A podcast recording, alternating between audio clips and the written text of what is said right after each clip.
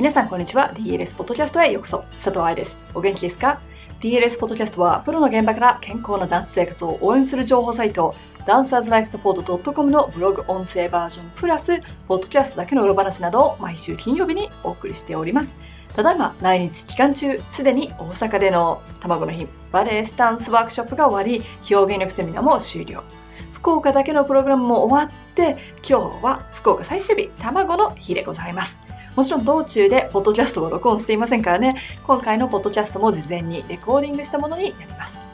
今月はバレエ学校のオーディションもあるので、オーディション系の記事をピックアップしております。今日は余裕がないけど自信があるように見せる方法。こうすればいいんじゃないというアドバイスではなく、実際に研究結果として科学的に分かっていることをお話ししていきます。では、本文です。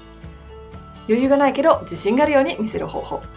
余裕がないけどあるように見せたい。こんなつぶやきを Twitter で見つけました。おおと思って 飛びついちゃった。だって、オーディションや発表会など人に見られる職業のダンサーは自信があるように見せるってすごく大事じゃない？もちろんいきなり代役で舞台に立たなければいけないという時代もあるかもしれませんよね。この前、インスタでロイヤルのお友達ダンサーがアップしていたのを見ました。ロイヤルのジゼルシーズン。今日は舞台がないからってお家に帰ったのに電話がかかってきて、急な怪我でジゼルの2幕、アルブレヒトを踊るために劇場に急いで戻ったと。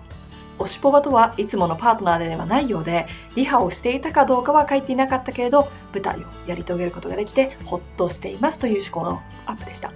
ね、いくら自信がなくても一幕を見終わった観客があなたをそして物語の続きを待っている可能性があるということ。そしてこれがプロの世界。舞台は生ものですから今は余裕がないから無理とか今日はついていけないなんて言っていられないのでございます。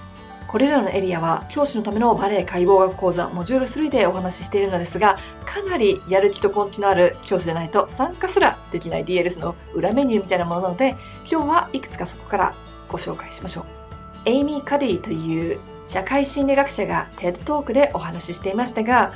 割り箸を加えて笑顔のふりをするだけで楽しくなれるんだそう。そして研究では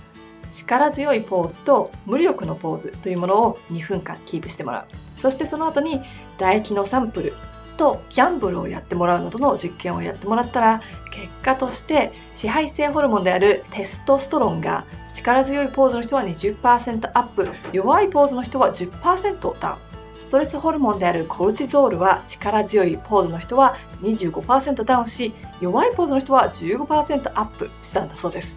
2分でだよ。そして彼女は人間のボディーランゲージは私たちの感情を表すものだけでなく私たちの感情を作るものそして体ホルモンを変化させるものだと考えられると発表していました。メイクとオーディションとプライドとという記事でも書いたけれどダンサーにとってオーディションでできるダンサーだと思わせるのはとっても大事です。この前ヨーロッパでバレエ学校のオーディションをしていた生徒たちによるとあるバレエ学校ではバーレッスンはみんなでセンターは4段階で落とされていき最終的に残ったのは8人。そのうちうちの学校の生徒が2人。という状況だったそうです。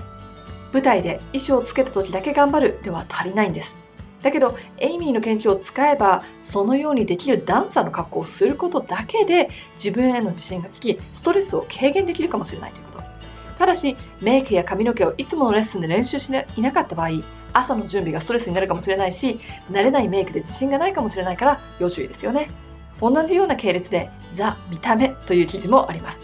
この前 Facebook ライブでもオーディションについて聞かれたけれど、DLS ブログにオーディションシリーズやこのような見た目、そしてメールの書き方などを説明した記事がありますから、しっかりと読んでください。